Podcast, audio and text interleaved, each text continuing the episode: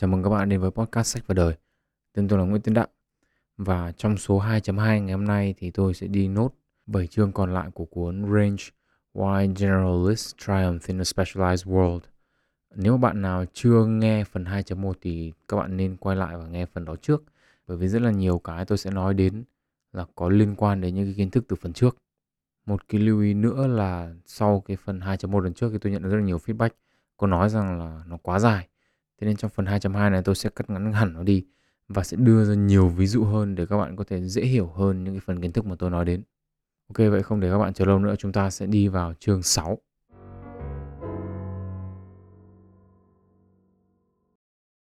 Thế chương 6 xoay quanh một khái niệm trong kinh tế học có tên là học thuyết phù hợp. À, tên tiếng Anh là matching theory. Đây là học thuyết nói về cái sự phù hợp giữa công việc của một người với cái năng lực và khuynh hướng của người đó. Thế thì Offer Malamud, nhà kinh tế học của Đại học Northwestern đã từng làm nghiên cứu liên quan đến khái niệm này. Cái môi trường nghiên cứu ông là hệ thống giáo dục của Vương quốc Anh. Tại thời điểm nghiên cứu ấy, thì sinh viên Anh và sinh viên xứ Wales phải chuyên biệt hóa trước khi vào học đại học để có thể nộp hồ sơ vào những cái chương trình chuyên sâu. Ngược lại thì sinh viên ở Scotland được yêu cầu là phải học nhiều lĩnh vực khác nhau trong 2 năm đầu đại học và có thể thử nhiều hơn nếu mà thích. Thế thì ở cả ba nước trên thì tất cả khóa học đều đưa ra hai phần. Một là các kỹ năng cần thiết cho công việc và hai là thông tin để người học có thể đánh giá xem là họ có phù hợp với lĩnh vực đó hay không. Nếu mà sinh viên tập trung vào ngành học mà họ chọn sớm ấy thì họ có thể có nhiều kỹ năng chuyên môn hơn và như thế thì dễ kiếm việc hơn. Ngược lại, sinh viên nào mà thử học nhiều các cái lĩnh vực khác nhau ấy thì sẽ có ít các cái kỹ năng chuyên môn hơn nhưng mà sẽ có cảm giác tốt hơn về công việc mà phù hợp với năng lực và khuynh hướng cá nhân của họ. Thế thì câu hỏi mà Malamud đặt ra đấy là ai sẽ là người có lợi, nhóm tập trung sớm hay là nhóm tập trung muộn? Thì kết quả nghiên cứu cho thấy là các sinh viên tập trung sớm ấy, mà không học thử nhiều ngành ấy, thì khi ra trường họ đổi nghề nhiều hơn so với cả sinh viên tập trung muộn. Mà Malamud thì đưa đến kết luận là cái việc mà tìm kiếm sự phù hợp trong công việc ấy, thì có lợi ích vượt trội so với việc học kỹ năng. Hay là nói một cách khác ấy, thì ông kết luận rằng là cái việc học kỹ năng hay là kiến thức trên trường lớp ấy thì không quan trọng bằng cái việc là tự tìm hiểu bản thân mình. Rất đơn giản thôi họ học thử nhiều ngành thì họ xem họ thích cái gì họ không thích cái gì vân vân. Thì đó là một cách tìm hiểu bản thân mình. Cái ví dụ lớn nhất mà cuốn sách đưa ra trong cái việc mà tìm kiếm cái sự phù hợp ấy đó là danh họa Vincent van Gogh. Thế thì suốt từ năm 16 tuổi cho đến những năm gần cuối cuộc đời ấy, thì Vincent van Gogh thay đổi nghề nghiệp và công việc liên tục này ông bán tranh bán sách cho đến làm mục sư và thậm chí là ông đi học vẽ tại một trường nghệ thuật năm 33 tuổi và ông bỏ học sau đó có vài buổi thôi. Thế thì cái sự thay đổi cứ vài năm một lần đó thì giúp ông thu về hai điều rất là quan trọng. Một là ông tìm được việc mà mình thực sự thích thú và mình chú tâm vào, đó là hội họa. Và thứ hai ấy, là ông có được một cái trải nghiệm rất là đa dạng. Chính cái sự đa dạng trong cái trải nghiệm ấy thì đã giúp ông là tự sáng tạo ra được một cái phong cách nghệ thuật cho riêng mình. Một cái phong cách mà được đánh giá là thay đổi thế giới hội họa về sau này. Những cái tác phẩm của ông thì đều có giá trị rất là lớn cả về mặt tài chính lẫn văn hóa. Thế thì một trong những cái hệ quả của cái việc mà đi làm một cái công việc không phù hợp ấy là tự bản thân người đi làm cảm thấy không thỏa mãn. Trong một cái nghiên cứu của tập đoàn quốc tế Gallup ở 150 quốc gia khác nhau ấy cho thấy là 85% những người được hỏi ấy, thì hoặc là cố tình nhé hoặc là không cố tình nhưng bản thân họ không cố gắng toàn tâm toàn ý cho công việc. Theo Seth Godin ấy, là một cái người chuyên viết về marketing và kinh tế của Mỹ ấy, thì ông có nói rằng là cái việc mà từ bỏ công việc đang làm ấy, thì cần nhiều can đảm hơn là việc cứ kể kệ là muốn đến đâu thì hay đến đó. Ông ấy thì có nói rằng là con người thì bị ảnh hưởng của chi phí chìm tức là trong tiếng Anh là sunk cost fallacy đấy là khi mà chúng ta đã đầu tư vào thời gian vào một cái việc gì đó rồi thì ta cho rằng là bỏ nó đi là lãng phí thời gian và tiền bạc. Mặc dù là nó đã mất rồi. Bản thân tôi mà nói thì từ sau khi ra trường cho đến giờ thì tôi đã đi làm khá là nhiều công việc nhưng mà chỉ có duy nhất một công việc cuối cùng trước khi tôi đi học thạc sĩ là tôi cảm thấy thỏa mãn với cái cái công sức của mình và cảm thấy là cái nghề đấy nó phù hợp với mình. Chứ còn trước đấy là tôi không thỏa mãn bất kỳ một nghề nào cả và tôi cho rằng là tôi không phải là người duy nhất như thế. Ở cuối cái chương này thì tác giả có nói là không ai nói là cái đam mê và sự kiên trì là không quan trọng. Thế nhưng mà cái việc mà thay đổi không phải là từ bỏ, mà đấy là chúng ta hiệu chuẩn lại cái sự tập trung bản thân chúng ta tìm một cái mối quan tâm khác mà nó phù hợp với con người của chúng ta hơn, đúng không? và để làm được điều đó, tác giả cho rằng là chúng ta cần phải có khả năng lên kế hoạch ngắn hạn.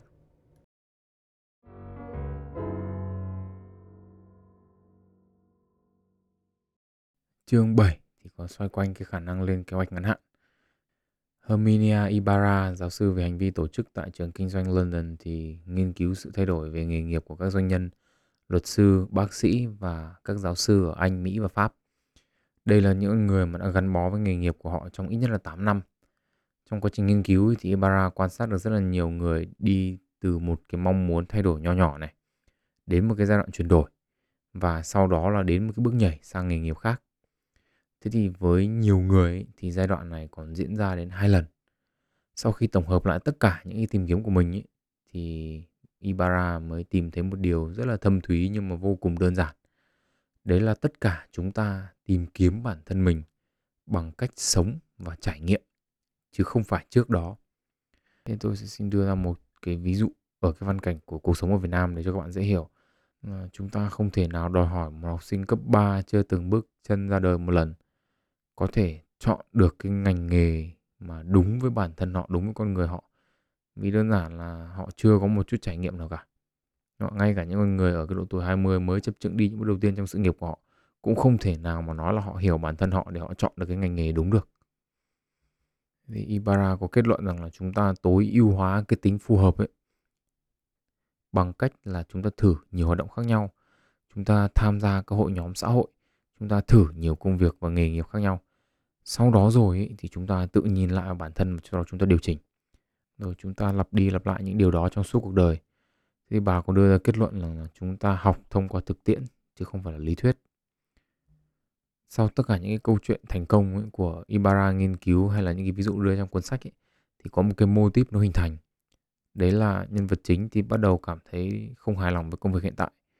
Sau đó là một cái cuộc gặp gỡ tình cờ dẫn đến một cái chuỗi những cái khám phá ngắn hạn thế thì ở cái giai đoạn này thì những người mà thay đổi sự nghiệp ấy thì đều có những cái sự nghi ngờ về bản thân mình. Và họ có nói rằng là nếu mà đổi nghề ấy, thì không thể nào mà bì được với những người mà đã làm lâu năm rồi. Nhiều người trong số đó thì còn tự nhắc nhở bản thân là chúng ta phải tiếp tục cái công việc mà chúng ta đang làm. Và những người xung quanh thì cũng như thế đúng không ạ? Chúng ta họ khuyên là không nên làm gì cả cứ bình tĩnh. Nhưng mà càng khám phá thì con người những cái con người này càng chắc chắn là đây là cái lúc để họ phải thay đổi. Thì một cái danh tính công việc mới thì nó không xuất hiện sau một đêm đâu. Nhưng mà nó khởi đầu với một công việc tạm thời thôi. Dần dần thì nó trở thành chính thức. Tôi sẽ đưa luôn ra một cái ví dụ cụ thể là chính bản thân tôi. Tức là trước đây thì tôi làm trong ngành marketing. Thì trong một cái lần đi làm marketing cho một công ty khởi nghiệp, thì tôi có một cái cơ hội được đi dạy tiếng Anh. Và khi mà tôi đi dạy thì tôi cảm thấy là ừ mình có vẻ làm nghề này cũng cũng thấy có vẻ phù hợp, cũng có vẻ thích thú. Và khi mà mình dạy thì mình cảm thấy là cái người học họ cũng thích thú với cái việc dạy dỗ của mình. Mặc dù là không có bà, đào tạo bài bản chuyên môn gì cả. Thế thì lúc đấy thì tôi có đặt ra câu hỏi thế bây giờ có đổi ngành không? Bởi vì nếu mà mình đổi sang đi dạy tiếng Anh thì rõ ràng là mình không thể nào mà so bì với những người họ đi dạy lâu năm rồi, đúng không ạ? Và thứ hai nữa là mình không có cái đào tạo chuyên môn, không có bài bản gì cả. Nhưng mà cá nhân tôi thấy rằng đây là cái lúc để thay đổi và đây là cái cơ hội để cho tôi làm cái việc gì đấy khác thử nghiệm cái sức của mình. Và từ đó tôi thay đổi thì tôi cảm thấy là nó là một cái bước đi đúng đắn. Đấy là cái công việc đi dạy là công việc duy nhất từ trước đến giờ tôi đi làm và tôi cảm thấy là thực sự hài lòng với nó. Ở một cái khía cạnh khác thì tôi cũng cá nhân tôi thì cũng thấy là tôi thấy cả cái cái cái, cái mô típ này ở trong cái chuyện tình cảm nữa với những người mà họ lấy vợ lấy chồng sớm ấy, là do áp lực gia đình hay là do áp lực của xã hội ấy, hoặc là do bản thân cái quyết định sai lầm của họ những ngày còn trẻ ấy, thì sau này họ có thể vướng vào cái chuyện người thứ ba hay là chuyện ly dị. Việc mà trải nghiệm nhiều các cái mối tình ấy để tìm ra được cái danh tính của bản thân mình trong một cái mối quan hệ ấy, là cái điều mà tôi cho rằng quan trọng và cũng là một cái điều mà bản thân tôi cũng đã trải qua. Cho đến giờ phút này ấy, thì tôi không dám khẳng định 100% là tôi biết tôi là người thế nào. Nhưng mà tôi nghĩ rằng là tôi có cái, cái, cái nhìn khá tổng quan về con người của tôi và một cái mối quan hệ mà tôi mong muốn. Tôi biết là tôi chờ mong điều gì ở người kia và tôi biết là tôi mang lại được cái điều gì cho cái mối quan hệ đấy. Không những thế thì tôi còn nhận ra là có những điều tôi chấp nhận được trong mối quan hệ và có những điều tôi không thể chấp nhận được.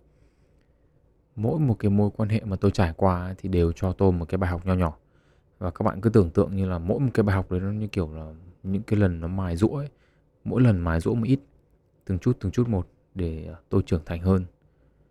À, thế thì chỉ có một điều là không biết là nên vui hay nên buồn. Đấy là để có những cái bài học đó thì tôi không mất gì cả. Vì là tất cả thì đều được trả bằng à, nỗi buồn sự thất vọng và nói thật là rất nhiều nước mắt của những người yêu cũ. Tôi biết là cũng chẳng có ai trong số người yêu cũ nghe cái podcast này đâu nhưng mà à, tôi thì cũng hy vọng là họ biết rằng là tôi ờ, rất là cảm ơn họ vì những cái bài học mà họ đã dạy cho tôi. À, quay trở về với cuốn sách thì lời khuyên của Ibarra là như này. Thay vì chúng ta tìm kiếm một câu trả lời chắc chắn như đinh đóng cột cho câu hỏi là tôi muốn trở thành ai thì chúng ta nên hỏi những câu hỏi nhỏ hơn. Tức là trong số những cái tôi mà có thể thì tôi nên khám phá cái tôi nào? Ví dụ như nếu mà tôi đang đi làm hành chính chẳng hạn tôi muốn làm nhà kinh doanh thì tôi nên thử thế nào? Tôi nên bắt đầu từ đâu. À, cuốn sách thì đưa ra khá nhiều ví dụ về những người đang làm trong một lĩnh vực nhưng mà thử sức mình ở một lĩnh vực khác và đạt đến thành công. Ví dụ như là cố nhà toán học Maria Mizrakhani à, ờ, cô ban đầu định làm nhà văn. Nhà biên kịch Hilary Jordan. Trong quá trình viết sách và viết kịch bản thì đi làm trong công ty quảng cáo. Nhà văn Patrick Rothfuss à, ban đầu ông đi học hóa. Vận động viên Chrissy Wellington ban đầu là một nhà nhân quyền diễn viên Ciaran Hinds ban đầu học luật thậm chí có cả những tên tuổi như là Michelangelo và Van Gogh được nhắc đến từ chương 6 cái cách tiếp cận này thì dưới một góc nhìn khác ấy, chính là cả khả năng lên kế hoạch ngắn. Thế thì có một cái dự án là ngựa đen tạm dịch là hắc thố cho nó sang mồm. Là cái dự án nghiên cứu bởi Todd Rose giám đốc chương trình lý trí não bộ và giáo dục của đại học Harvard và nhà thần kinh học tính toán Augie Ogas họ phỏng vấn những người thành công trong cái việc mà tự tạo ra con đường cho riêng của mình Ogas nói là điểm chung lớn nhất của họ là khả năng lên kế hoạch ngắn hạn Họ không bao giờ nhìn xung quanh và nói rằng chết tôi sẽ bị tụt lại phía sau. Những người kia bắt đầu sớm hơn tôi và có nhiều hơn tôi khi tôi còn trẻ. Họ tập trung vào cái thời điểm hiện tại. Họ hỏi là bây giờ tôi đang là người thế này, tôi đang ở đây. Đây là động lực của tôi. Đây là cái tôi tìm thấy tôi thích. Đây là cái tôi muốn học và đây là những cơ hội mà tôi có. Thế thì cái gì phù hợp nhất với tôi tại thời điểm này? Cái cách tư duy này chính là cái mà Ibarra có nói đến, đúng không ạ? Tức là chúng ta tìm hiểu bằng cách là chúng ta sống, chúng ta làm, chứ không phải chúng ta lý thuyết. Đây, bây giờ tôi có cái này rồi thì tôi sẽ làm cái gì? Và trong quá trình làm đấy thì tôi khám phá ra bản thân tôi. Khám phá ra bản thân tôi rồi thì tôi lại tiếp tục cái quá trình đấy. Tôi lặp đi lặp lại. Tiếp tục thử nghiệm những cái mới, tinh chỉnh bản thân, tinh chỉnh lại công việc mà mình làm và cứ mỗi một lần như thế thì chúng ta tăng dần cái tính phù hợp của cái công việc với con người chúng ta lên đúng không? mỗi lần một ít mỗi lần một ít mỗi lần một ít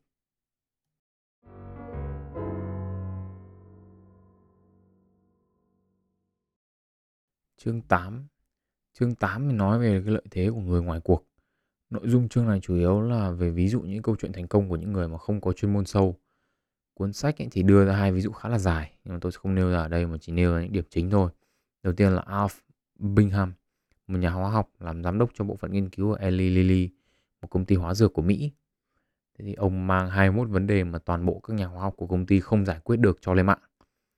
Thì ông bị chê cười vì là chuyên gia đầu ngành còn không làm được thì ai làm được nữa nhưng mà đương nhiên là điều bất ngờ xảy đến tức là cái giải pháp để tổng hợp một trong những phân tử mà các chuyên gia đầu ngành bó tay ấy, là đến từ một luật sư hay làm việc với các bằng sáng chế hóa chất luật sư này có viết như sau nhìn vào vấn đề của các ông ấy thì tôi nghĩ ngay đến khí ga hơi cay đây là cái khí ga mà nó phun ra từ mấy quả lựu đạn mà hay ném ở trong phim ấy thì Bingham có bình luận là cái khí ga hơi cay ấy thì chẳng liên quan gì đến cái phân tử này cả nhưng mà bằng một cách nào đó thì anh ấy đã nhìn thấy được cái sự tương đồng trong cái cấu trúc phân tử mà chúng tôi cần.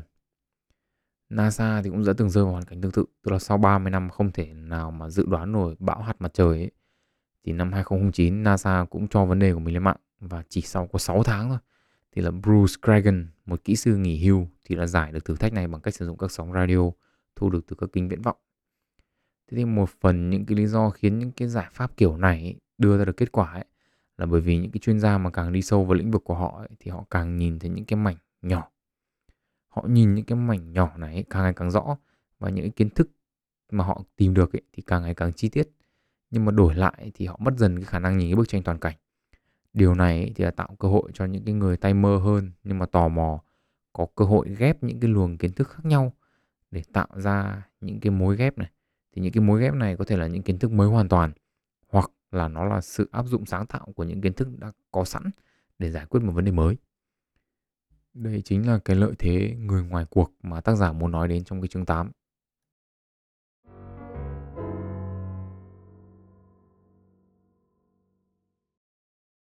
Chương 9 Chương 9 là nói về những nhà sáng chế sử dụng những kiến thức đã cũ. Yokoi Gunpei là nhà sáng chế của Nintendo. Ông là người mà đưa Nintendo từ công ty bán bài Hanafuda, một loại bài của Nhật, thành công ty trò chơi điện tử hàng đầu thế giới. Ông là cha đẻ của bộ máy chơi game cầm tay Game Boy, một bộ máy chơi game mà làm nên tên tuổi của Nintendo.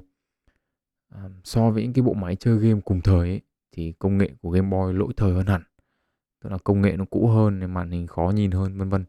Nhưng mà bù lại thì nó cứng cáp hơn này, rơi nhiều không vỡ.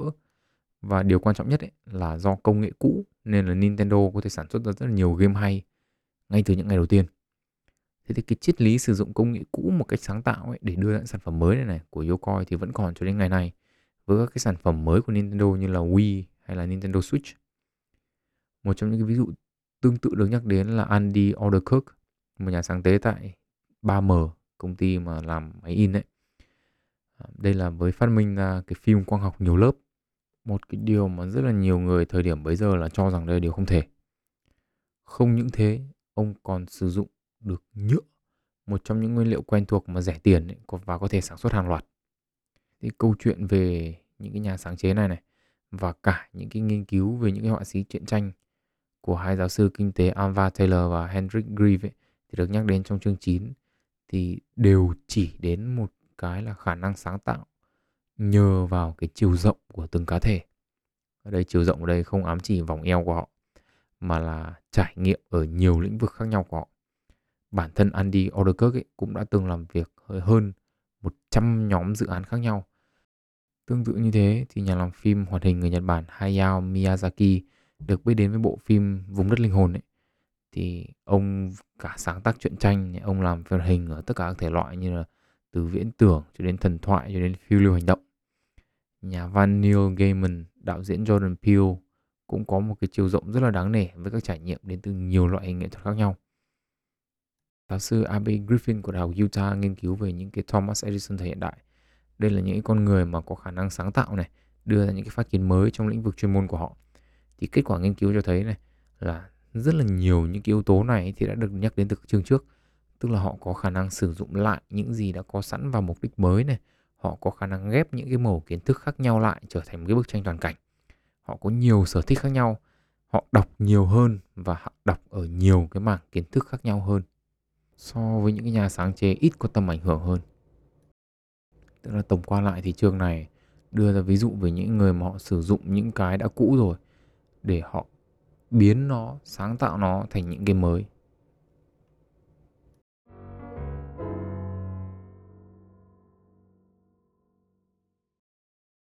Chương 10 Chương 10 thì xoay quanh hai khái niệm nhím và cáo. Hai khái niệm này được đưa ra bởi nhà khoa học chính trị và tâm lý học Philip Tetlock. Và hai cái khái niệm này trở thành nổi tiếng trong cái giới tình báo. Tức là nhím là những cái chuyên gia mà có góc nhìn hẹp và biết một thứ to còn cáo ấy thì có khả năng tổng hợp và biết nhiều thứ nhỏ.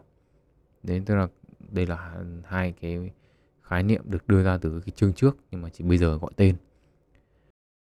Nhím thì có xu hướng là nhìn thấy những quy luật đơn giản và những nguyên tắc đã được định sẵn ở dưới bề mặt của những cái vấn đề phức tạp. Chính vì những cái xu hướng này ấy, mà những cái chuyên gia thuộc nhóm nhím ấy, thì có thể tạo ra những cái mảng kiến thức rất là quan trọng. Ví dụ như là Einstein với cái thuyết tương đối của ông chẳng hạn. Ngược lại ấy, thì những cái chuyên gia mà nhược nhóm cáo ấy, thì nhìn thấy sự phức tạp ở những cái mà người khác nhầm tưởng là đơn giản. Họ thì hiểu rằng là phần lớn những cái mối quan hệ, nguyên nhân, hệ quả ấy thì là xác suất chứ không phải là định sẵn. Và nguyên nhân của nó thì có thể là đến từ những điều chưa biết hoặc là thậm chí là có cả may mắn nữa. Thế thì cha đẻ của học thuyết tiến hóa Charles Darwin là một người như vậy.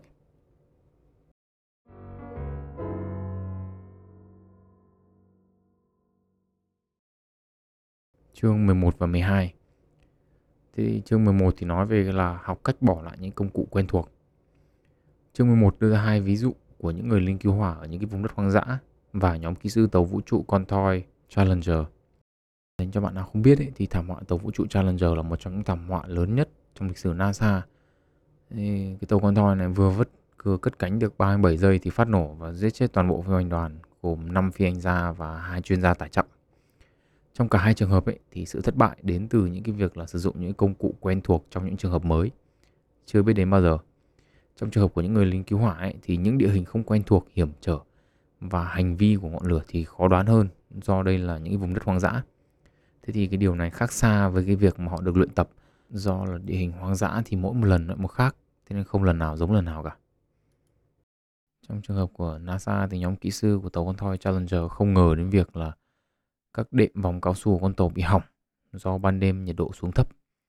Thì có kỹ sư đã phát hiện ra điều điểm bất thường nhưng mà do cái quy trình làm việc của NASA nó quá cứng nhắc nên là tiếng nói của kỹ sư này không có giá trị dẫn đến thảm họa xảy ra. Dành cho bạn nào không biết thì quy trình làm việc của NASA NASA là nó rất là nổi tiếng là có một cái câu là phải đưa ra được dữ liệu, tức là phải đưa được con số đây.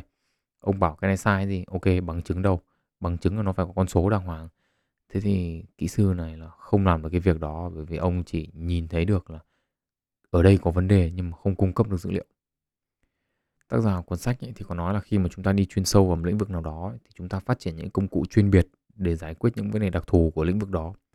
Thế nhưng mà khi mà vấn đề mới xảy ra ấy, thì chúng ta cần phải biết là bỏ lại những công cụ không phù hợp. Ở một góc độ lớn hơn ấy, thì khi chúng ta quá chú tâm vào những cái mảnh nhỏ ấy, thì chúng ta không nhìn được cái bức tranh lớn hơn đúng không ạ? Cái điều này đã lặp lại từ những cái chương trước chúng ta biết rõ được cái định luật của nhiệt động học nhưng mà lại không dự đoán được cách lan của những cái đám cháy rừng. Thế thì tác giả đưa ra kết luận rằng là một cái hệ sinh thái khỏe mạnh ấy thì cần cái sự đa dạng về mặt sinh học. Cũng giống như là cái việc là muốn giải quyết được các vấn đề phức tạp ấy, thì chúng ta cần nhiều công cụ chuyên biệt khác nhau cho tùng để giải quyết từng phần của một vấn đề. Và chương cuối cùng chương 12 của cuốn sách này thì đưa ra thêm ví dụ thực tế về những người mà thay vì tập trung vào chuyên môn một vấn đề thôi thì họ đọc và tìm hiểu ở nhiều lĩnh vực khác nhau để dẫn đến cái thành công. Ok, bây giờ thì chúng ta sẽ chuyển sang phần thứ hai của podcast này.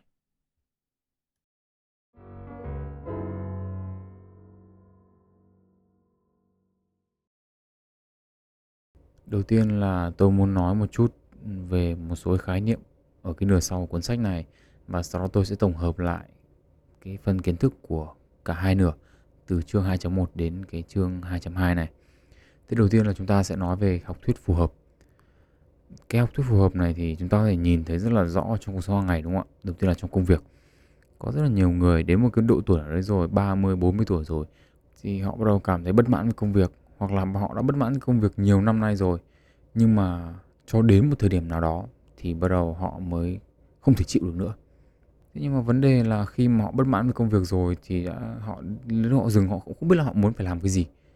Không biết phải đổi công việc ra làm sao, không biết mình thích cái gì, không biết mình giỏi cái gì và cái cuốn sách này là cung cấp một cái lời lý giải và là một cái giải pháp cho tất cả những ai mà rơi vào cái tình cảnh đấy tức là nếu mà trong thời điểm bây giờ các bạn đang bất mãn với công việc hiện tại, các bạn cảm thấy không hài lòng, thì các bạn nên dành cái thời gian rảnh ấy.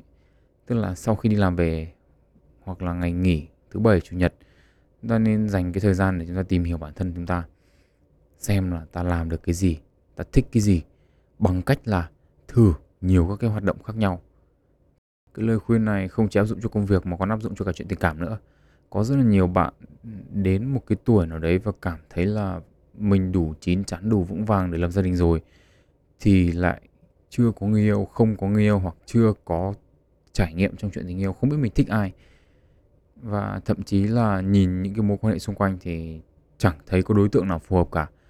Thế thì cái giải pháp cho các bạn là nên giao thiệp rộng hơn, nên đi nói chuyện với nhiều người hơn, nên mở rộng cái mối quan hệ của mình thông qua các hoạt động xã hội.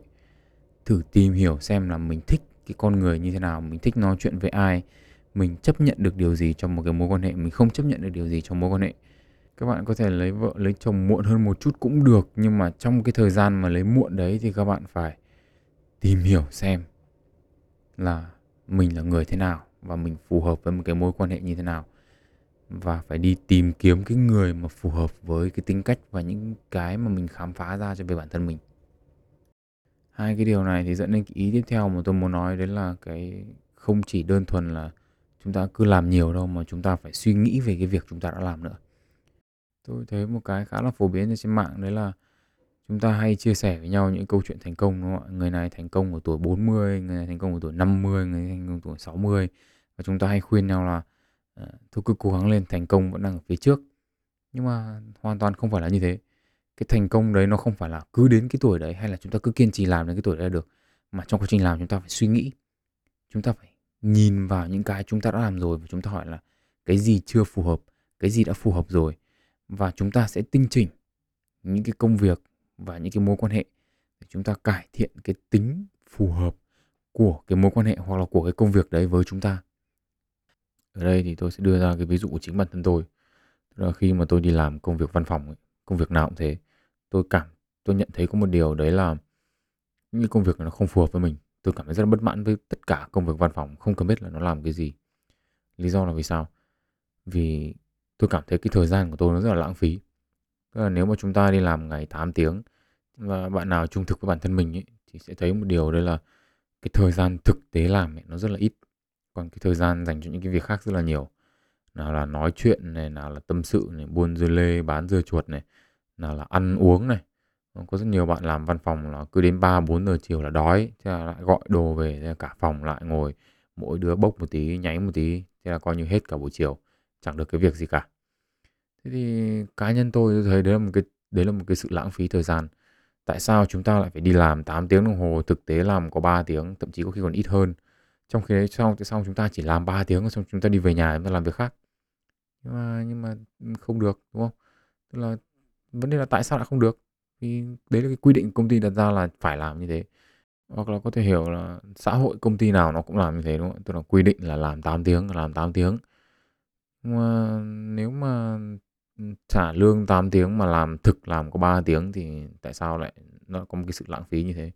Cá nhân tôi thấy cái đấy là là lãng phí thời gian không chỉ như thế mà tôi thấy những người đi làm lâu năm rồi bắt đầu hình thành cái tư duy là đối phó. Thực ra thì cái tư duy đối phó này thì từ lúc đi học đã có rồi. Thế nhưng mà sau khi đi làm rồi thì nó à, khi mà đi làm thì nó nâng lên một cái tầng cao mới, đúng không tức là làm một cái việc gì đấy thì phải bôi ra cho nó dài. Sau đó cứ mỗi lần mà các sếp đi kiểm tra, nhìn thấy thì phải giả vờ mình bận rộn. Thì thực sự là tôi thấy cái này nó rất là dở. Ờ, có lẽ là một trong những cái cách lý giải là tôi chưa được làm ở những công ty mà tử tế và phải làm liên tục, phải làm rất là nhiều. Nhưng mà với trải nghiệm của tôi, với những công ty mà tôi được làm thì đấy là cái nhận xét đánh giá của cá nhân tôi. Mà chính vì thế tôi cảm thấy là tôi không phù hợp với công việc văn phòng. Đây cũng là một phần cái lý do vì sao khi tôi đi dạy thì tôi cảm thấy rất là phù hợp. Bởi vì đi dạy thì chỉ đơn giản là bạn, các bạn đứng lớp, tập trung trong cái thời gian đứng lớp đấy. Ví dụ như dạy 3 tiếng chẳng hạn thì chúng ta dồn hết công sức dồn hết cả năng lực trí não của chúng ta trong 3 tiếng đồng hồ đấy chúng ta truyền đạt cho học sinh nhiều nhất có thể. Sau đó là chúng ta đi về. Và cái thời gian chuẩn bị chúng ta có thể làm ở nhà. Cá nhân tôi thấy đây là một cái điều rất là phù hợp với tôi. Vì nó cho phép tôi là dành thời gian cho những cái khác cho những cái mà tôi yêu thích như là đọc sách hay là đi tập thể hình à, vân vân vân vân. Trong cái chuyện tình cảm thì cũng thế. Khi mà tôi ở trong một cái mối quan hệ với ai đó thì đầu tiên thì bao giờ chúng ta cũng coi như ở trong cái giai đoạn làm quen đúng không ạ? Tức là tôi sẽ thể hiện con người tôi ra và tôi sẽ xem họ phản ứng như thế nào. Ví dụ như là cái mối quan hệ đầu tiên là cái mối quan hệ mà tôi học được rất là nhiều từ những cái rất là cơ bản. Tức là ví dụ như là khi mà con gái đến tháng thì nó như nào. À, cái điều này nghe thì nó rất là đơn giản thôi nhưng mà thực sự là đàn ông là chúng ta nên để ý cái việc này vì nó ảnh hưởng rất là nhiều thứ. Tức là trước đây tôi chỉ nghĩ ở bị thì bị thôi nhưng mà sau đó ừ, tôi dần dần tôi cảm thấy là họ sẽ có sự thay đổi về cảm xúc này. Họ sẽ, nhiều khi họ sẽ mệt hơn, dễ cáu hơn, dễ khóc hơn này. Và những cái lúc như thế thì tôi học được cái cách là làm như nào đấy để cho họ cảm thấy họ vui lên. Tức là thay vì là mình gây sự với họ trong những cái lúc đấy thì mình có thể, có những cái gì mình bỏ qua được thì mình nên bỏ qua.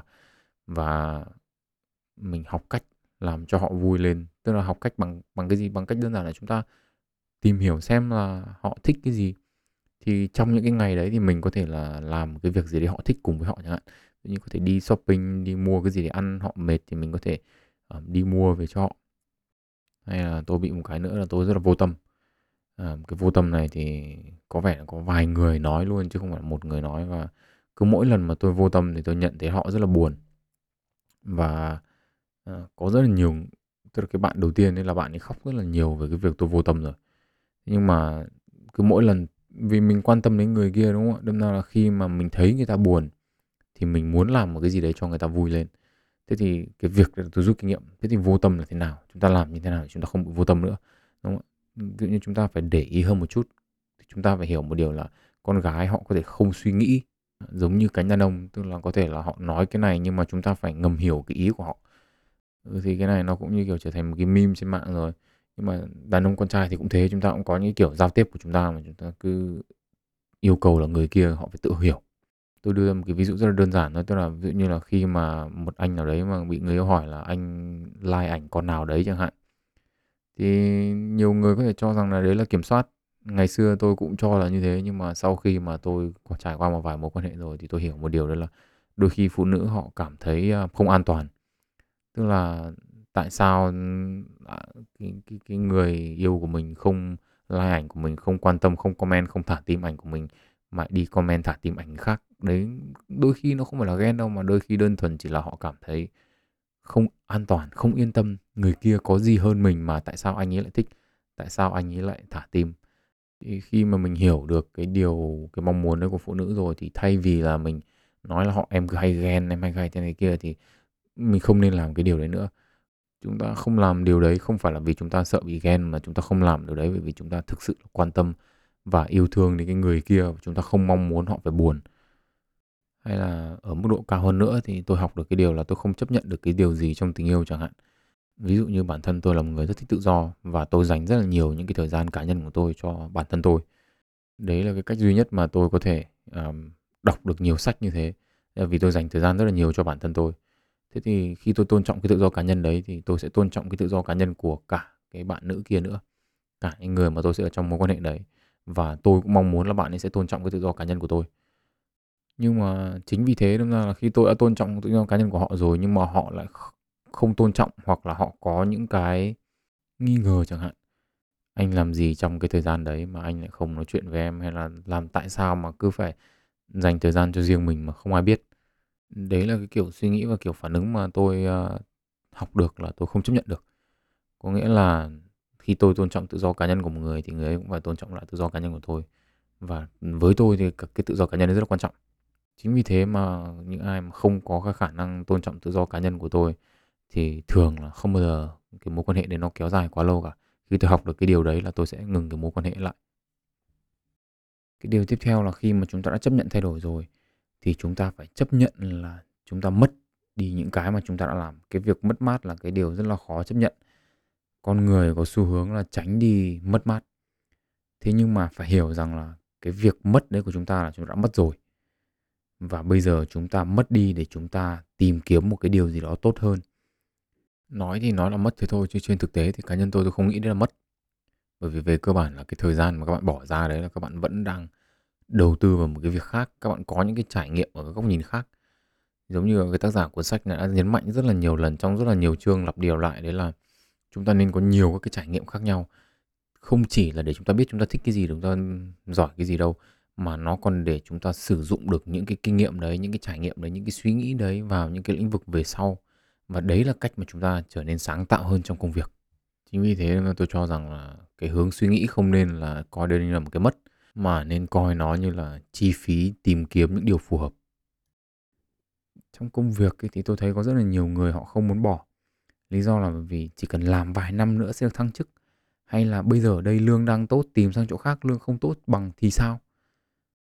Cả trong chuyện tình cảm thế khi mà chúng ta nhận xét một cách lý trí thì chúng ta hiểu rằng cái mối quan hệ nó không tốt cho chúng ta. Nếu là cái người con gái này cái người đàn ông này không hề tốt cho mình một chút nào. Họ đang kéo mình đi xuống họ làm cho mình buồn họ làm ảnh hưởng đến công việc và cuộc sống của mình rất nhiều. Nhưng mà bỏ mà không tìm được người tốt hơn thì sao? Cái cả hai kiểu suy nghĩ này là cả hai kiểu suy nghĩ trong tương lai. Chúng ta sợ là trong tương lai chúng ta sẽ cảm giác như thế này. Thế nhưng mà trên thực tế thì cái lời khuyên của Ibarra đúng không ạ? Là gì? Không nên nghĩ đến cái tương lai, đừng có sống cho tương lai, đừng có đếm cua trong lỗ. Mà chúng ta nhìn vào bây giờ chúng ta có cái gì? Bây giờ chúng ta đang có như này, bây giờ chúng ta đang được những cái này này, và bây giờ chúng ta đang mất cái này và từ đó chúng ta đưa ra quyết định cho thời điểm này. Các bạn phải hiểu rằng là cái khả năng con người dự đoán tương lai rất là kém. Vì sao ạ? Bởi vì chúng ta sử dụng cái cảm xúc của chúng ta tại thời điểm chúng ta suy nghĩ, để chúng ta dự đoán rằng là cái tương lai chúng ta cũng sẽ cảm thấy như thế, nếu mà chuyện này nó xảy ra. Các bạn hiểu không ạ? Bây giờ các bạn đang buồn mà các bạn đang lo sợ là mình chia tay người này mình sẽ buồn, mình sẽ mất cái này, mình lo sợ là mình bỏ công việc này mình mất thế kia. Thì những cái điều đấy sẽ khiến cho cái lý trí của bạn nó không còn tỉnh táo và nó không còn logic như trước mà nó sẽ gì ạ? Nó sẽ nghĩ nó sẽ đưa các bạn thiên về cái phần tiêu cực. Tức là các bạn sẽ nghĩ là tương lai nó sẽ tiêu cực như thế. Nhưng mà trên thực tế cái tương lai các bạn nghĩ là tiêu cực là vì sao? Vì bây giờ các bạn đang tiêu cực. Chính vì thế nên mà khi mà chúng ta đã nhận định được một cách khách quan là cái gì tốt cho chúng ta rồi tại thời điểm bây giờ thì hãy làm nó.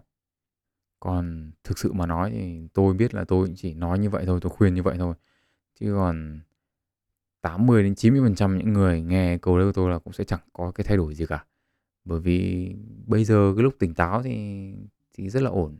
Nhưng mà đến cái lúc mà lo sợ rồi thì các bạn vứt hết tất cả những cái lời khuyên qua cửa sổ.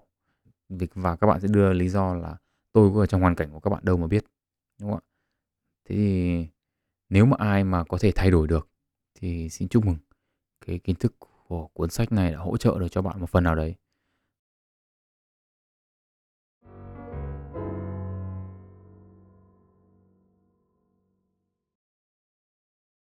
Cái tiêu điểm thứ hai của cái nửa sau cuốn sách này mà tôi muốn nói đến là về hai khái niệm nhím và cáo.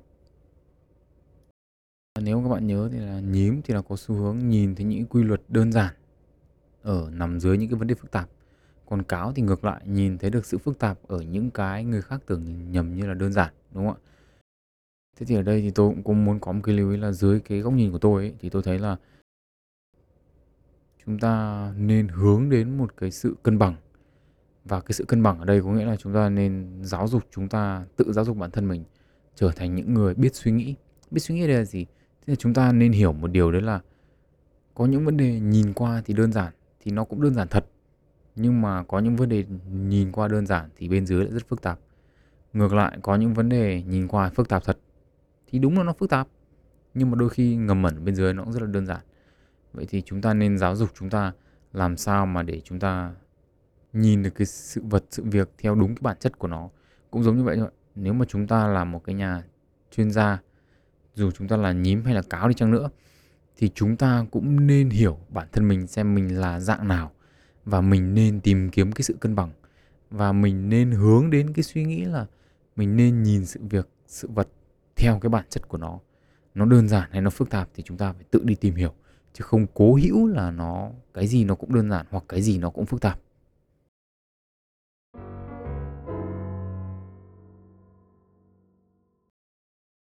Ở cái luận điểm cuối cùng này thì tôi muốn tổng hợp lại tất cả những cái gì mà theo tôi là quan trọng nhất từ cuốn sách này và từ cái podcast đầu tiên luôn. Thế thì nếu mà các bạn thấy thì là cái podcast đầu tiên và cả cái podcast cuốn số 2 này, 2.1 2.2 này đều xoay quanh một yếu tố. Đấy là chúng ta đi tìm bản thân, tìm con người chúng ta xem chúng ta là ai. Ví dụ như là đơn cử như là chúng ta có hai kiểu chuyên gia đúng không ạ? Chúng ta có nhím và cáo thì đầu tiên chúng ta cũng phải hiểu cái tính cách của chúng ta xem chúng ta phù hợp với cái nhóm nào. Nếu mà các bạn là những người tự nhận định ra mình là những người khó thay đổi, mình thích cái sự ổn định, thì các bạn có thể chọn cái phương án là nhím, đúng không ạ? Chúng ta chỉ tập trung vào một thứ thôi. Chúng ta đi thật sâu vào nó. Ngày nào cũng như ngày nào, tuần nào cũng như tuần nào, chúng ta tập trung vào một thứ thôi. Và nếu mà các bạn cảm thấy mình nhanh chán hơn, các bạn tò mò hơn, các bạn muốn biết nhiều hơn thì các bạn có thể chọn cái nhóm cáo, đúng không ạ? Chúng ta có thể học nhiều thứ khác nhau. Chúng ta biết nhiều những cái màu nhỏ khác nhau đầu tiên vẫn là chúng ta phải hiểu cái tính cách của chúng ta như nào. Đấy là cái podcast số 1 đúng không ạ? Điểm khởi đầu những vì sao. Thế tuy nhiên là ngay cả khi các bạn muốn làm nhím, các bạn muốn dồn cái năng lượng của mình vào một vấn đề thôi, thì các bạn cũng phải dành một cái thời gian nhất định trong cái cuộc đời của mình để các bạn tìm hiểu xem là các bạn thích cái gì, các bạn giỏi cái gì, các bạn có thể làm được ngành gì. Làm sao để các bạn tìm được một cái ngành nghề phù hợp, một cái lĩnh vực phù hợp để các bạn dồn cái năng lượng của bạn vào đó và các bạn đi theo con đường đó. Ở chiều ngược lại thì chúng ta có cáo, đúng không tức là những người biết nhiều cái lĩnh vực khác nhau. Nhưng mà biết nhiều cái lĩnh vực khác nhau cũng, các bạn cũng phải hiểu là các bạn không thể làm kiểu lớp phớt được. Mà cái gì các bạn cũng phải có một cái chiều sâu nhất định thì các bạn mới có thể vận dụng được cái kiến thức từ cái mảng đấy. Còn nếu mà các bạn chỉ lướt phớt lướt phớt, biết mỗi thứ một tí thôi thì các bạn không, sẽ không hiểu nó đủ sâu, không hiểu cái cấu trúc của nó, không hiểu các cái vấn đề cốt lõi của nó để các bạn có thể áp dụng nó vào những cái vấn đề khác, vào các cái lĩnh vực khác. Trong cái quá trình tìm hiểu này thì các bạn phải thử, các bạn phải thay đổi. Các bạn phải xem cái gì nó phù hợp, cái gì không phù hợp. Và để làm được điều đấy thì thực sự là nó là hai lần khó, đúng không ạ? Đầu tiên là khó với bản thân chúng ta đã thay đổi là chúng ta sẽ mất, là chúng ta sẽ phải thích nghi với một cái mới. Nhưng mà cái khó thứ hai là xã hội. Tức là xã hội bây giờ là chúng ta, người ta luôn luôn nghĩ là bây giờ chỉ cần tập trung vào một thứ thôi, chỉ giỏi một cái thôi khi mà các bạn thay đổi nhiều thì đôi khi là xã hội nó sẽ gây không ít cản trở cho các bạn. Ví dụ như là một cái người nhân sự người ta nhìn thấy là các bạn nhảy việc liên tục, thì họ sẽ không thích, đúng không ạ? Vì họ không nghĩ là bạn sẽ trung thành với công ty họ. Trong cái chuyện tình cảm cũng thế thôi. Ờ, nếu mà biết cái người này mà đã từng trải qua nhiều mối quan hệ rồi, thì sẽ dễ bị suy nghĩ là gì ạ? Lăng nhăng không trung thủy. Thế nhưng mà nếu mà các bạn có thể bỏ qua được cái lời ra tiếng vào của xã hội và các bạn có thể vượt qua được cái, cái những cái khó khăn mà chính bản thân các bạn gây ra ấy để các bạn tập trung vào cái việc theo đuổi là tìm làm sao để tìm được cái gì nó phù hợp với mình nhất. Đúng không ạ? Chúng ta làm cái này xong chúng ta cảm thấy không hợp cái gì hợp cái gì chúng ta tinh chỉnh đi một chút. Chúng ta yêu người này chúng ta thấy được cái gì không được cái gì chúng ta tinh chỉnh đi một chút. Đừng bao giờ nghĩ là ôi, tôi sẽ làm cái công việc này cả phần còn lại của cuộc đời tôi. Ôi, tôi sẽ yêu con người này phần còn lại cả cuộc đời tôi. Cái đấy là một cái suy nghĩ rất là dở. Bởi vì đến một lúc nào đấy 10 năm sau 20 năm sau, khi chúng ta nhìn lại, có thể chúng ta sẽ là một trong những người may mắn mà chúng ta tìm được cái người hoặc là cái công việc nó phù hợp ngay lúc đấy. Nhưng mà tôi cũng nói thật là phần nhiều các bạn sẽ là những người không may mắn. Cái may mắn nó chỉ đến một số rất là ít thôi. Khi các bạn nhìn lại các bạn bảo đấy, tiếc thế, giá mà giá mà giá mà chúng ta không bỏ nhiều thời gian vào cái mối quan hệ này quá, giá mà chúng ta không bỏ nhiều thời gian vào công việc kia quá. Nếu các bạn đã dành thời gian nghe đến đây của cái podcast này rồi, có nghĩa là các bạn có cái kiến thức để các bạn có thể nhắc nhở bản thân mình là chúng ta phải làm như thế này. Mặc dù bản thân chúng ta không muốn, mặc dù xã hội không muốn, chúng ta phải tìm hiểu xem con người chúng ta là ai, chúng ta thích cái gì, chúng ta làm được cái gì. Chúng ta quan trọng hơn nữa là chúng ta ghét cái gì. Tổng kết lại một cách ngắn gọn thì theo lời của tôi thì tôi nghĩ là cái hành trình tìm kiếm bản thân là một cái hành trình rất là khó. Nó không đơn giản, nó không dễ dàng và chúng ta sẽ không biết là nó dài hay nó ngắn. Nhưng mà cũng giống như là giáo sư Ibarra đã nói rồi, đúng không ạ? Tức là chúng ta tìm kiếm được bản thân mình bằng cách sống và trải nghiệm, chứ không phải bằng lý thuyết, không phải bằng việc ngồi một chỗ và nghĩ xem là mình thích cái gì, dự đoán xem mình thích cái gì. Chúng ta phải làm, chúng ta phải thử, chúng ta phải tinh chỉnh chúng ta phải sửa từng chút một để chúng ta tìm được xem con người chúng ta thực sự là ai. Chúng ta phù hợp với cái gì? Chúng ta nên làm cái gì và chúng ta không nên làm cái gì? Ví dụ, có lẽ là thực tế nhất ở đây thì chính là cá nhân tôi. Cá nhân tôi thì tôi không biết là tôi muốn làm cái gì, nhưng mà xong suốt một thời gian dài thế đọc cuốn sách này xong thì tôi tự xác định là tôi muốn làm cáo. Tôi muốn làm một người mà biết nhiều cái mảng lĩnh vực khác nhau. Mỗi thứ một ít, mỗi cái mảnh nhỏ để tôi có thể ghép nó lại thành một cái bức tranh lớn hơn tôi đọc nhiều sách ở nhiều cái lĩnh vực khác nhau để tôi nhìn được xem là cái tổng quan cuộc sống nó như thế nào. Tôi thấy là làm cái này mà đủ nhiều ấy thì bản thân tôi nó cũng có nhiều sự thay đổi. Ví dụ như ngày xưa khi mà mới đọc được một vài quyển sách thì tôi nhớ chi tiết của từng quyển một, tôi nhớ rất là nhiều. Nhưng mà đến bây giờ thì thực sự tôi không còn nhớ chi tiết những quyển sách nữa. Nhưng mà tôi lại nhớ theo một cách khác, tức là tôi nhớ xem là cái cái kiến thức, cái quyển sách này nó mang lại, nó nằm ở đâu trong cái mạng nhện kiến thức ở trong đầu tôi và nếu mà cá nhân tôi thấy là khi chúng ta biết đủ nhiều thì tôi thấy là rất nhiều những cái mảng kiến thức nó liên quan đến nhau, nó ảnh hưởng đến nhau. Tôi nói một cái ví dụ đơn giản, ví dụ như là chúng ta nói về cái béo phì chẳng hạn. Béo phì, nạn béo phì ở Mỹ, chúng ta cứ chê là họ lười, họ không tập thể dục, nhưng thực tế không phải. Béo phì nhiều khi nó là hệ quả của việc kinh tế kém. Khi mà giá những cái đồ ăn mà tốt cho sức khỏe nó đắt hơn những cái đồ ăn chế biến sẵn thì chúng ta không thể đòi hỏi được những người nghèo người ta có thể bỏ tiền ra người ta lo cho cái ăn, chọn ăn đồ ăn tốt, đồ ăn xấu được. Bởi vì họ còn phải lo những cái khác. Họ phải lo tiền nhà, họ còn phải lo tiền đi học cho con, những cái chi phí sinh hoạt khác, vân vân vân vân. Nên là nói theo một cách nào đấy thì là gì ạ? giải pháp cho một vấn đề về sức khỏe lại nằm trong tay của các nhà kinh tế học. Ta nhìn ở dưới một góc độ khác thì chúng ta có thể nói là đây là cái giải pháp nằm trong tay của những người làm về chính sách, đúng không ạ? Tức là chúng ta có thể tăng cái mức lương cơ bản lên để đảm bảo là những cái người ở cái tầng lớp thấp nhất họ đi làm chỉ ở những công việc chân tay thôi, họ cũng có thể đủ sức chi trả cho tất cả mọi thứ, đồng thời là có thể chi trả cho cả, um, những cái những cái đồ ăn, thức uống mà nó có thể là tốt cho sức khỏe hơn. Đương nhiên là đây tôi chỉ đưa ví dụ thôi, tôi không phải là một người làm chính sách, tôi không phải là người làm cầm quyền. Tôi chỉ muốn đưa ra ví dụ để nói rằng là cái giải pháp ở một lĩnh vực đôi khi nó lại nằm cái lĩnh vực khác. Vì thế nên là chúng ta cần phải có kiến thức ở nhiều cái lĩnh vực khác nhau để chúng ta có thể đưa ra một cái giải pháp mà nó thực sự hợp hợp lý và giải quyết được vấn đề tận gốc.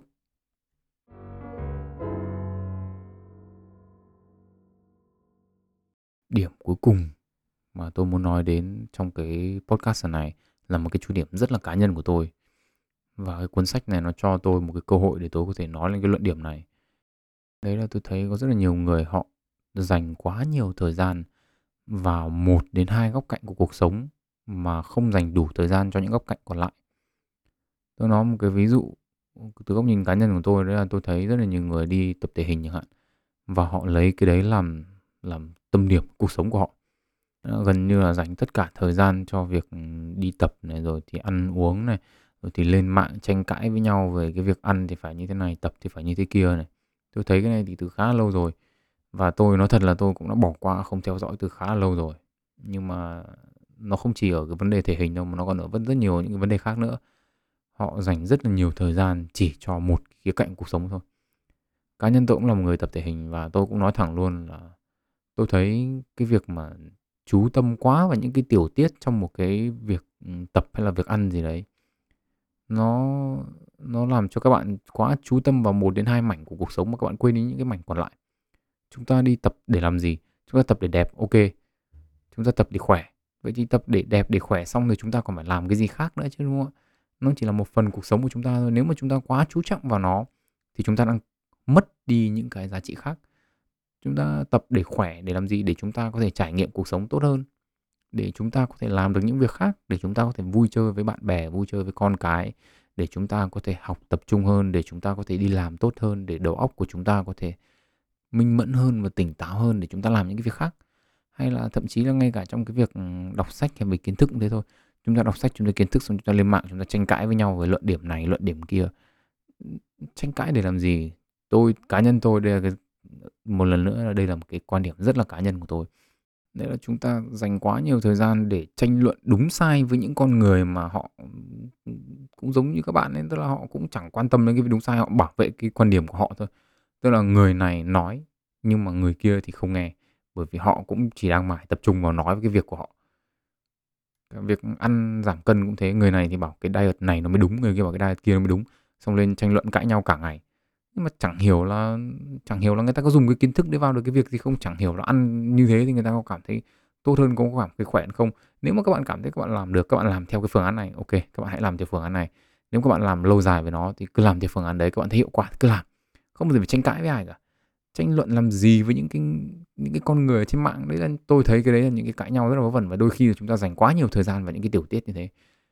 Thời gian mà chúng ta dành tranh luận ở trên mạng hay là chúng ta cãi nhau với người này, cãi nhau với người kia thì tốt nhất là chúng ta nên đi đọc sách về một cái vấn đề khác. Chúng ta tìm hiểu một cái vấn đề mới hơn để xem mà chúng ta có những cái gì về cái thế giới quan này chúng ta còn chưa biết nữa. Chúng ta cần phải suy nghĩ một cách rộng hơn, chúng ta cần phải nhìn nó ra một cách rộng hơn. Ăn uống, tập tành hay là chơi bời hay là thần tượng hay là bất kỳ cái gì nó cũng chỉ là một phần cuộc sống thôi. Chúng ta còn rất nhiều những cái khía cạnh khác của cuộc sống mà chúng ta nên tập trung vào để chúng ta trở thành một cái con người nó cân bằng. Cái người mà sống tình cảm thì lại dành quá nhiều thời gian cho cái việc yêu đương mà chẳng phát triển được bản thân. Người thì chơi quá nhiều, chẳng quan tâm đến việc yêu đương gì cả chẳng biết mình thích ai, chẳng biết mình thích cái gì. Người quá tập trung vào cái việc ăn uống thể hình thì thì cuối cùng là đi đâu người ta cũng không muốn nói chuyện bởi vì chỉ biết mỗi một cái chủ đề đấy nhìn vào xã hội thì tôi thấy không chỉ trong công việc không chỉ trong sự nghiệp đâu mà tôi thấy càng ngày con người chúng ta càng có xu hướng biến trở thành những con nhím và thậm chí là những con nhím đấy càng ngày chúng ta như kiểu càng nhìn qua một cái ống nhòm đấy. Thì chúng ta chỉ nhìn thấy cái màu rất nhỏ, chẳng quan tâm, chẳng biết gì những cái xung quanh cả. Nếu mà bạn nào mà nghe được đến đây và các bạn cảm thấy những cái điều tôi nói là đúng, các bạn quan sát thế giới, các bạn quan sát xã hội, các bạn cũng thấy những cái điều tương tự như thế. Thì đây cũng là một cái cơ hội để các bạn nhìn vào các bạn tự đánh giá lại bản thân là chúng ta có nên thay đổi không? Chúng ta cần những cái gì? và chắc chắn là không bao giờ là quá muộn. Tác giả của cuốn sách David Epstein trong cái chương cuối cùng cũng đã nói là không bao giờ là quá muộn cả. Bởi vì tất cả những cái gì mà chúng ta đã làm, tất cả những cái gì chúng ta trải qua đều là những cái trải nghiệm của cuộc sống. Nếu nó không phải là chúng ta tìm được những cái gì mà chúng ta thích thì chúng ta cũng biết rằng là đây là những cái chúng ta không thích. Hành trình tìm kiếm bản thân tôi cho rằng là một cái hành trình thực tế là rất là khó và nhiều trông gai trở ngại. Ba cái podcast đầu tiên số 1, 2.1 và 2.2 này của tôi đều nhắm đến cái việc là chúng ta nên bắt đầu ở một đâu đó để chúng ta tìm kiếm bản thân của chúng ta. Bởi vì hiểu được bản thân mình thực sự rất là quan trọng.